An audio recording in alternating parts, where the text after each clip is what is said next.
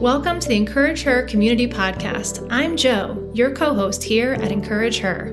Welcome to the community. We are women who choose to encourage. In a world full of critics, we need more encouragers. Let's get some encouragement today. Happy Monday.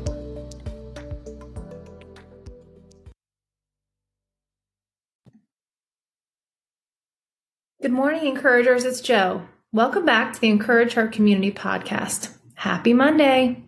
Another week, right? Another start. Let's just get excited about that. You are healthy enough to have pushed play.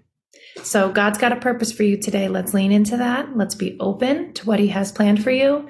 And let's be women who try our best to intentionally encourage. I know there are days when I don't feel like encouraging anybody. so this day might be a day when you are the one needing encouragement. And if that's the case, here we are to encourage you. And we just hope that if it works and we get to encourage you and you feel something, you know, positive or inspiring from this podcast, that you would turn around and find a way to pass it on, find a way to encourage her. So welcome back to our series as you if you've been listening you know we have been talking about the different disciples the original 12 disciples that jesus called at the beginning of his ministry. And we've gone through eight of them now. So we are moving into the ninth disciple.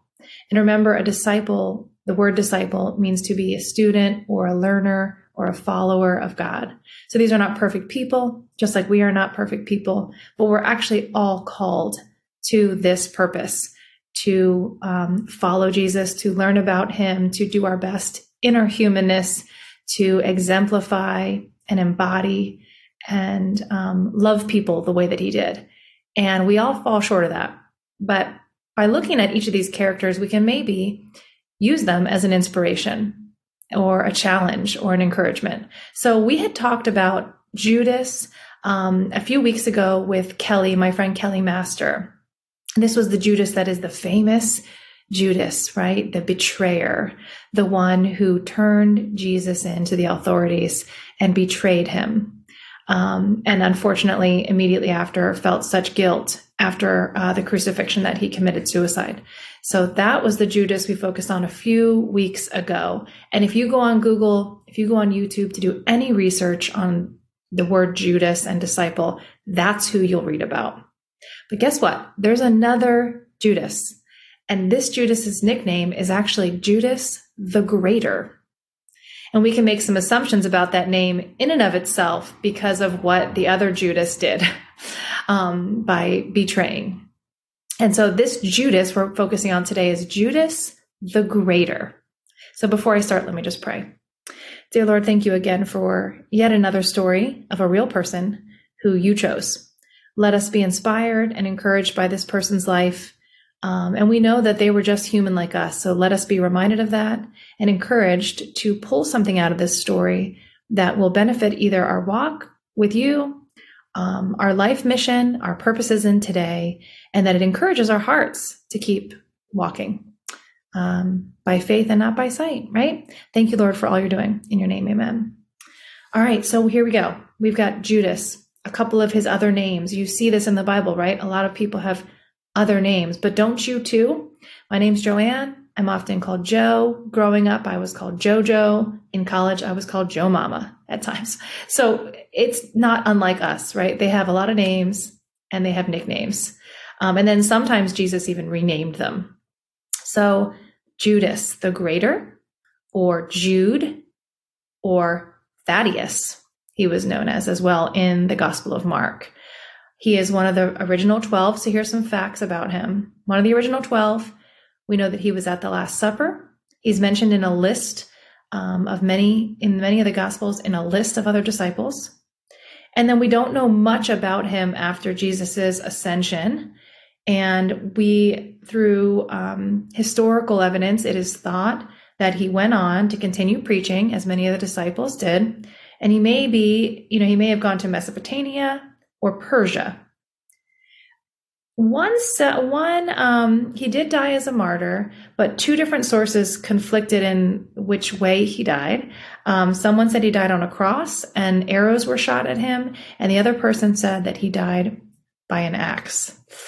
I mean, both pretty gruesome, right? Neither of which we would choose for ourselves. So he died as a martyr. So those are some of the facts that we know about him. We also know that it is um, understood that he wrote the book of Jude, which is at the very end of the Bible, right before Revelations, and it's only two pages. Um, but he is thought to be the writer of the letter of Jude. And then some speculation. It some sources said that he is the brother of James. And if we believe that he wrote Jude, he actually claims that within the letter. At the beginning of the letter of Jude, it says, Jude, a servant of Jesus Christ and brother of James. So if we believe that that is true, that he wrote Jude, then he is the brother of James. There's some speculation that he may also be one of the brothers of Jesus as well. So there was a story I read about how James, um, it was it was regarding like land and how it's thought that possibly this Judas, as a young boy, wasn't willing to share with Jesus, whereas James was. So he felt that he couldn't claim to be his brother um, or the brother of God because of the way he had behaved. Again, all speculation, not necessarily in scripture, um, but it is thought that he could have possibly also been a brother of Jesus. Interesting that he doesn't say that though, if he wrote that in Jude, right? Um, and then I thought it was interesting. We see in the Last Supper um, let me see if I can find it really quick. I didn't note it beforehand, but in the Last Supper, which you can find um, the Last Supper story in several of the Gospels, it's that moment right before um, Jesus is arrested where he's sitting at the table with all of the disciples, enjoying a meal. I just love the vision of that moment of them just kind of kicking back and sitting back together with him and he's he's foretelling of what will occur, meaning his death. Um, so, as I find it, the interesting thing about Judas the Greater is he is, it's noted in the Last Supper um, scripture that he asks Jesus a question. So, bear with me because I want to get the wording right. Okay, let's see. Getting closer. um, all right, the Last Supper. Let's see here.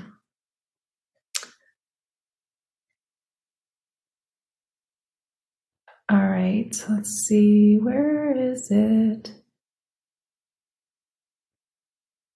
He asks Jesus a question. And I want to find the question, friends. It doesn't help that I'm partly blind not really blind, but really can't see well, is what I mean by that. All right, well, I wish I could find the exact words, and I cannot right at this moment. I do not think. Let me see. Hold on. Let me give me one more second. Just be patient with me, listeners. Thank you so much. Mm-mm. Okay, it's not happening quickly, so I guess I'm just not meant to read it. I guess I'm just meant to say it myself, but that's okay. I always like to honor scripture and give it to you exactly as it says, but that's okay. Thank you for being patient. So, Judas um, at the Last Supper, I'll give you my my version of the words, but he asks him, "Why um, will you show yourself to us, but not to the whole world?" And Jesus just says, "Like they will know me, you know, they will know." And so it's just again foretelling, but he questions Jesus. You know, for me, that scene of him asking Jesus that question, there's obviously a, a comfortability with Jesus to kind of question him. Um, it also leads me to speculate that he's a questioning type person. You know, maybe an out of the box thinker, maybe someone who says, but wait, like doesn't just take what Jesus says as gold, but he actually kind of presses back and says, yeah, but like, why aren't you doing this? Um, and you know that would almost be like a brotherly relationship. So if, if they were brothers it makes sense. It's very comfortable.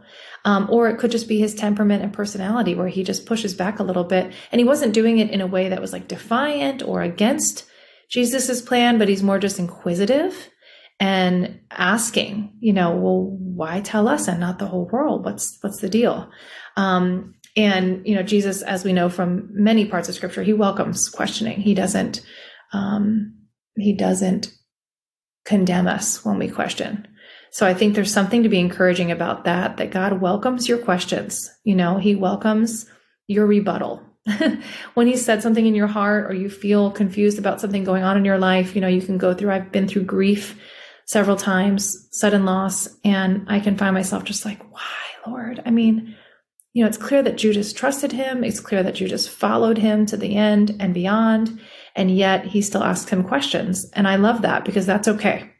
It's okay to ask questions. It's okay to challenge. And yet you still can believe and do those things, right? And Jesus models that by welcoming that in that scene to me.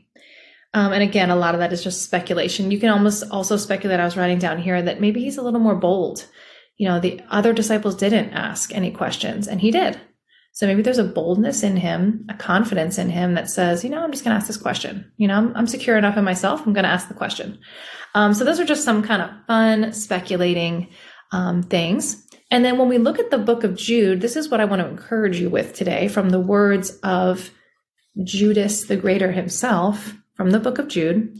Um, he talks a whole lot here in the letter of Jude about false prophets, um, false teachers. And he's coming from a place of saying, like, we have the same belief system. He says, Beloved, talking to the, the, the reader, although I was very eager to write to you about our common salvation or our common belief in Jesus, I found it necessary to write appealing to you to contend for the faith that was once delivered to all the saints. So the message that was the original message from Jesus to all of us believing, we are referred to as the saints. And he says, I want to remind you that although you once fully knew it, that Jesus, who saved the people out of the land of Egypt after destroyed those did not who did not believe, and the angels who did not stay within their own position of authority but left their proper dwelling, he has kept in eternal chains under gloomy darkness until the day of judgment. He's talking about fallen angels being controlled and kept away. Just as Sodom and Gomorrah and the surrounding cities, which likewise indulged in sexual immorality and pursued unnatural desire, serve as an example of undergoing punishment. Yet, in like manner, these people also, relying on their dreams, defile the flesh, reject authority, and blaspheme the glorious ones. But when the archangel Michael, contending with the devil, was disputing about the body of Moses, he did not presume to announce a blasphemous judgment. He said, The Lord rebuke you. And he goes on to talk about more people and examples of things that are, you know, ungodly, blasphemy, sheer darkness, examples of darkness, judgment, um, sinning behavior, even grumblers, he mentions, loudmouth boasters. Um, and he just forewarns about listening to other voices. He's calling them false teachers. But he's just warning us, which again, if he's this kind of maybe questioning type personality, out of, out of the box thinker, maybe he himself found himself vulnerable to maybe leaning in at least to listen. And although he also knew the truth, boy, especially if he was the brother of Jesus, right? Imagine the things he saw. And he's saying, like, look, this other stuff's out there. And it's going to be out there until the end time. So we have to be careful. We have to stand upright. We have to be strong and not listen to these voices. And then he says here another warning, and you must remember the predictions of the apostles of the Lord Jesus Christ. They said to you, in the last time, there will be scoffers following their ungodly passions. It is these who cause division. Worldly people, people devout, devoid of the Spirit. So he's talking about like what will come. Division will come. There will be scoffers and people that don't have the Spirit in them causing this division and chaos and confusion. And we need to be forewarned about it. So my encouragement through the words and inspiration of the letter of Jude from Judas the Greater would be what are those voices in your world? Um, these are extreme examples that he's talking about, but those are very real examples in our world. However, what about your world? Like, what takes you away from the truth? If you are someone who has found the truth and understands the truth and is trying in your humanness and flawed way to be like Jesus and follow like Jesus and love like Jesus, where does it get weird? What voices are distracting? Are there actual people that are distracting? Is it just a um, maybe a new way of thinking that's come in that is just not truth, that's confusing you and kind of taking you off track? That's why the Lord says, like, give us this day our daily bread, meaning the word. Every day you need to be in the word, to be filled with the truth, to be reminded of what is true, to be reminded of the hope that is to come, because the world is dark and there are lots of conflicting and confusing voices. So use Jude's words read Jude, get into the the letter of Jude, and be reminded not to listen to those voice those voices and those other truths, and then maybe ask God to show you if you can't think of one right now. Like I don't know, you know, I feel like I'm pretty solid. I feel like I know the truth. I can't I can't picture or um, you know point to a way that I'm getting off track. Ask Him, and He'll show you. It might be a littlest thing that you don't even realize is having a huge impact on your heart. All right, ladies, I hope that listening and thinking about Judas the Greater this morning um, encouraged you. That's the whole goal, right? That we all have a tendency to be vulnerable to all kinds of voices. They're everywhere. The world's really, really loud. And he's warning us hey, remember what you know. Remember what's been predicted that there will be lots of voices and that we do need to stand firm in our faith so that we can stay grounded in the truth. All right. Love to you all. I hope you have a fantastic week. I hope you get out there today and be that woman that God created you to be a woman who encourages this world. Have a fantastic Monday and choose to be a woman who encourages. Encourage her, encourage her to do the same. Happy Monday. Ladies, I am so honored that you chose to spend some time with me this morning. I hope and pray that the Word of God encouraged you and that you feel inspired to now get out into the world and be a woman who chooses to encourage. Remember, Encourage Her is a God given, purpose driven ministry. This podcast is for the taking, it's free for the sharing. Please share it with her. Also, remember to subscribe like, and follow us on Instagram at Encourage Her Wellness for your daily, quick encouragements throughout the week. From now till then, stay encouraged and choose to encourage her. I'll see you next Monday. Love to you all.